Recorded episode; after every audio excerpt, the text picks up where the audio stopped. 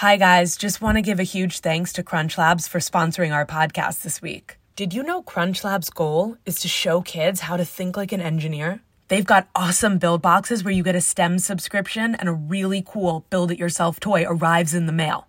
Not just that, but they've got another fun filled summer planned with Camp Crunch Labs. The best part is, there's no sunscreen required. After you sign up, you'll get 12 build it yourself toys in the mail, each box shipped weekly. And you'll get access to exclusive Mark Rober videos as well as weekly challenges. With Camp Crunch Labs, your kids will be learning and having fun all summer long. They can also participate in six challenges. And if you post to social media, Mark will choose one lucky winner who will get to visit Crunch Labs and be in the final video of the summer with Mark himself. That's pretty cool. Thanks to Camp Crunch Labs, we've got plenty to do this summer. It's such a bonus to have something so fun while learning at the same time. Don't forget, camp starts in June, so join soon. Make this summer your least boring summer ever and get Crunch Labs. Go to crunchlabs.com slash granny to sign your kids up for Camp Crunch Labs today. Did you know Granny McDuff now has a Patreon? You can get all episodes ad-free, games, puzzles, calendars, and more. You can even get discounts off Granny merch. Sign up now on Patreon. Go to GrannyMcDuffENT.com for more information.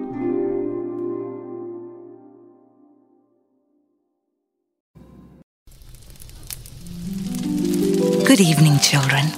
It's Granny McDuff, ready with a story. So make yourselves comfy, and I'll begin.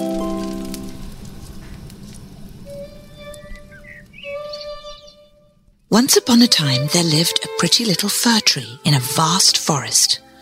It grew in a lovely spot where it had plenty of sunlight and fresh air. And it was surrounded by many very tall trees, firs and pines alike. The little fir tree was in a rush to grow up. He wanted to be big, just like those who lived next to him. He didn't care about the sunshine, the fresh air, or the little children who ran about the forest chattering and picking strawberries and raspberries. They would often sit near the fir tree and remark, Oh, isn't this a lovely little fir tree? It surely is the baby of the woods. The little fir did not care for these comments in the slightest. Hmm, how these children bother me. They won't call me a baby once I'm triple their size. Of that, I'm certain. The following year, the fir tree shot up a whole joint, and another the year after that, and another after that. You can always tell how old a fir tree is by how many joints it has. Ah, I wish I were a grown-up tree like the others in this forest. Then I could stretch out my branches and see from my top what the world looks like. The birds would make me their nesting place and I could sway with the wind just like the others do. Ooh, how wonderful that would be. And the fir tree thought of nothing but this. It took no pleasure in the beauty that surrounded it, or the clouds that sailed overhead. And in the winter, when the snow sparkled, a hare would hop along and jump over the tree. And oh, how irritated the little fir became at that. That happened for two winters straight. But when the third came, the tree was too tall for the hare to jump over, so he just hopped around it. Oh, to grow. It is the most wonderful thing in the world to get older and taller, the little fir thought. In the fall, woodcutters came and cut down some of the trees. This happened every year. No longer a baby, the fir tree trembled as it watched those great trees chopped down and their branches cut off before they were loaded into carts. By the time the horses pulled the trees away, the little fir could hardly recognize them. Where were they taking them? What would become of them? When spring came and with it the swallows and the doves returned, the fir tree asked, Do you know where the trees went? Have you seen them? The swallows knew nothing, but one of the doves nodded and said, I have seen many big ships coming and going, the tall masts that smelled of fir. Perhaps it was them. They wanted to be remembered by you. Oh, how I wish I could travel to the sea. Please tell me about what it looks like. Ooh, that would take far too long, replied the dove as he flew away.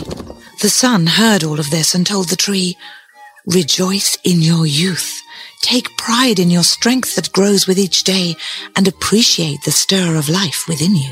And the wind kissed the tree and wept. The fir tree had no understanding of how fragile life can be. When Christmas arrived, many young trees were once again cut down. Some were even smaller than our little fir tree, who was full of fret to go travelling. These young trees, who were the handsomest in the forest, still had their branches on them when they were pulled away by the horses. Where could they be taking them? The tree wondered. They are no bigger than I. One was quite a bit smaller than I, in fact. And why are these allowed to keep their branches? Where can they be off to? We know, the sparrows chirped. We've been to town and peeked in the windows. We know where they are going, where the greatest splendor awaits them. We have seen them planted in the middle of a warm room and decorated with the most glorious things shiny toys, candles, golden apples, and fresh gingerbread. The fir tree trembled. And, and then what happens? Tell me, please, I beg you. Just that, nothing more. At least that's what we saw. But nothing could match it, this we know. The fir tree rejoiced. I wonder if perhaps I have been destined for such a splendid future. Well, that would be better than to cross the sea as a mast on the ships.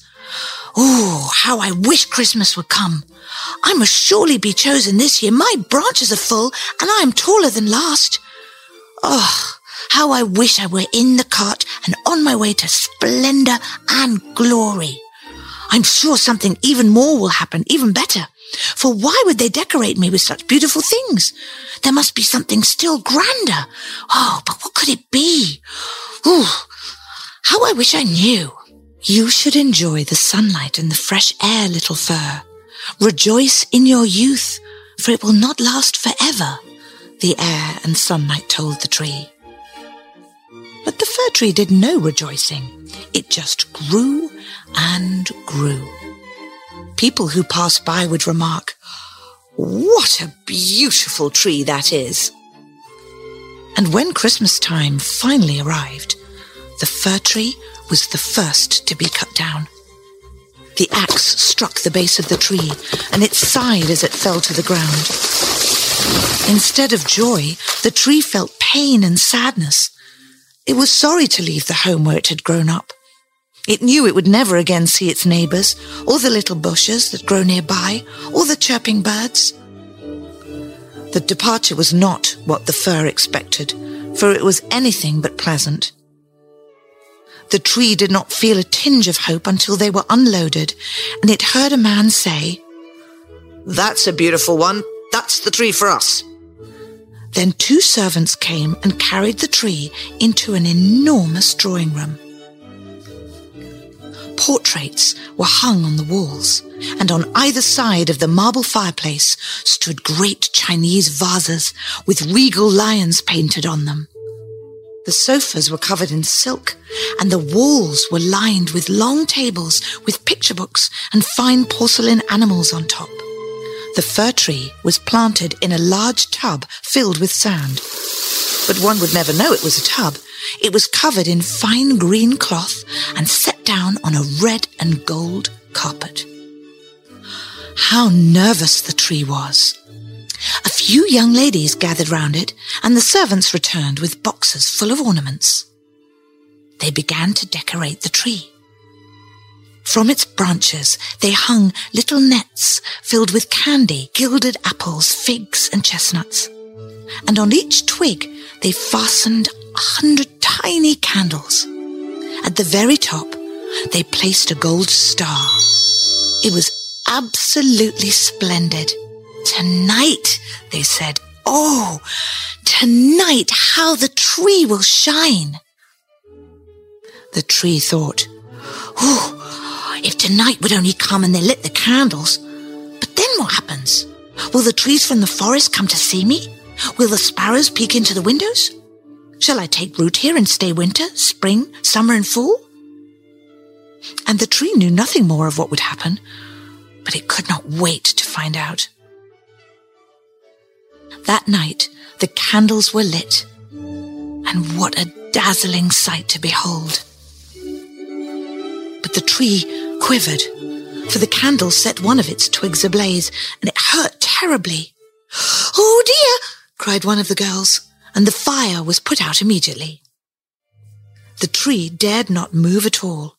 It stayed stock still, for it did not want to drop any ornaments. How terrible that would be. Suddenly the doors were thrown open and a flock of children ran into the room so quickly it seemed as if they would topple the tree right there. They were followed by several of their elders. For a brief moment, the young ones froze in awe of the beauty of the tree. They sang and danced around the tree and plucked one net of candy off after another. What are these children up to? The tree wondered. And what will happen next? Each candle was then snuffed out, and the children were given permission to grab any treat they wanted. They were so excited about it that had the tree not been tied to the ceiling by the gold star on top, it surely would have toppled over.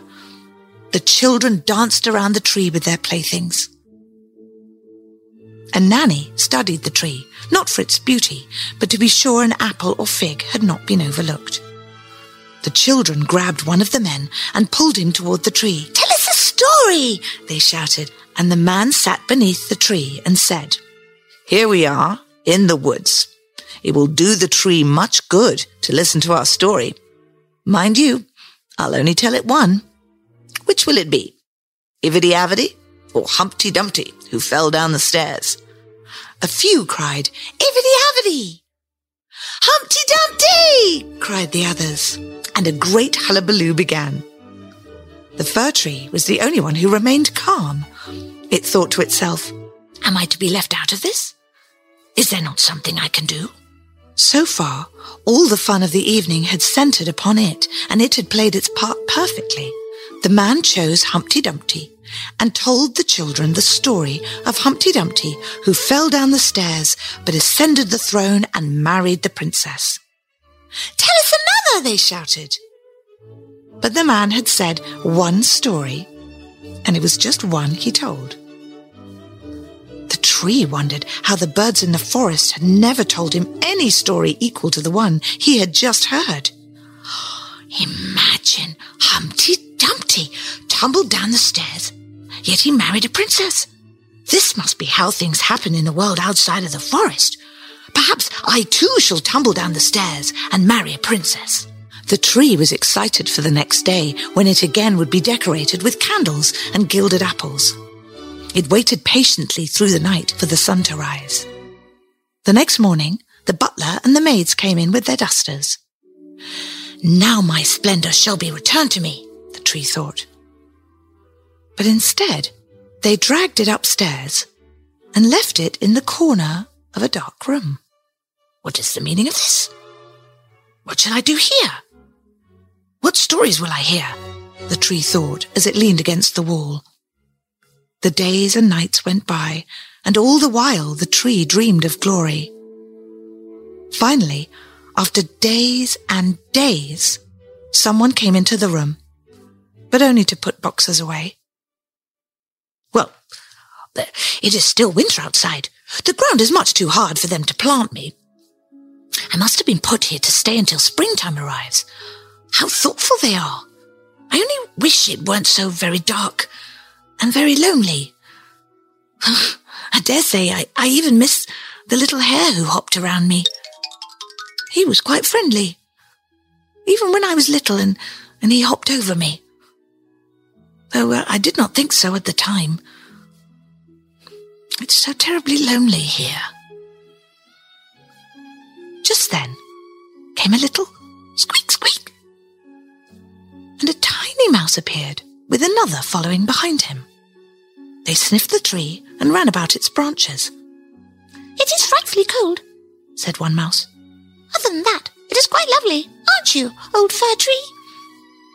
I'm not old. There are many trees much older than I, replied the fir. Well, where did you come from? What do you do now? They asked. The mice were quite inquisitive little creatures.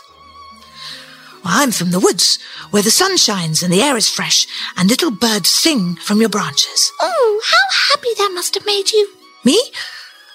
Well, I suppose those days were rather amusing, but it was Christmas Eve that was the most thrilling. And the tree went on to tell them all about that night and how it was decorated and stood in the room with splendor and glory. How lucky you have been, old fir tree! I am not old. I am in the prime of my life. I came out of the woods just this winter. The next night, the mice came back with four more in tow. They all wanted to hear what the tree had to say. He told them the story of Humpty Dumpty. He could remember every word from when the man had told it. The next night, even more mice came to hear the tree, and two rats too. They asked, Is that the only story you know? Yes, only that one, the tree admitted. I heard it on the greatest night of my life, though I did not know how happy I was on the occasion. The rats left and never returned, and soon no mice came to visit either. Whew. Wasn't it lovely when those mice came to visit and hear my story? Now that too seems to be past and gone. But I will enjoy myself from now on, once they let me out of here. I, I w- wonder when that will be. The tree waited and waited. And finally, one day, people came to clean out the room. The tree was dragged down the stairs. Once again, there was daylight. Now my life will start over, thought the fir tree. They dragged the tree out into the courtyard where the children were playing. One of the youngest children saw something shining and glittering in the dry branches and gently took off a tinsel star that still remained. Oh, how magical this tree was! How glorious! I shall never forget it, the child thought. The tree saw beautiful flowers blooming in the garden, and it saw itself and wished that they had left it in the dark room.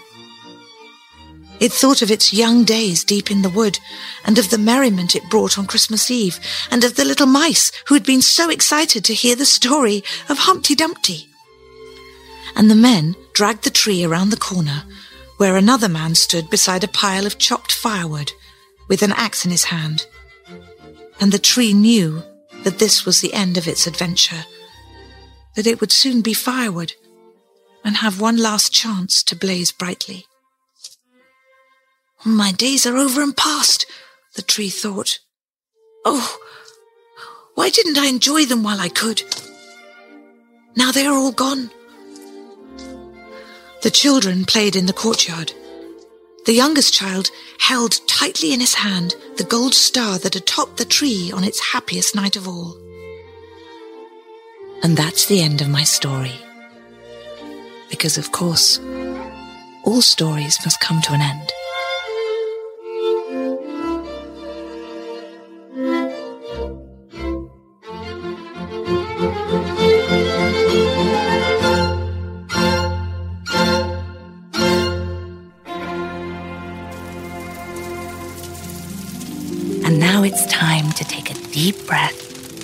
Close our eyes, so that we may drift off into a world of our own adventure. Good night, children.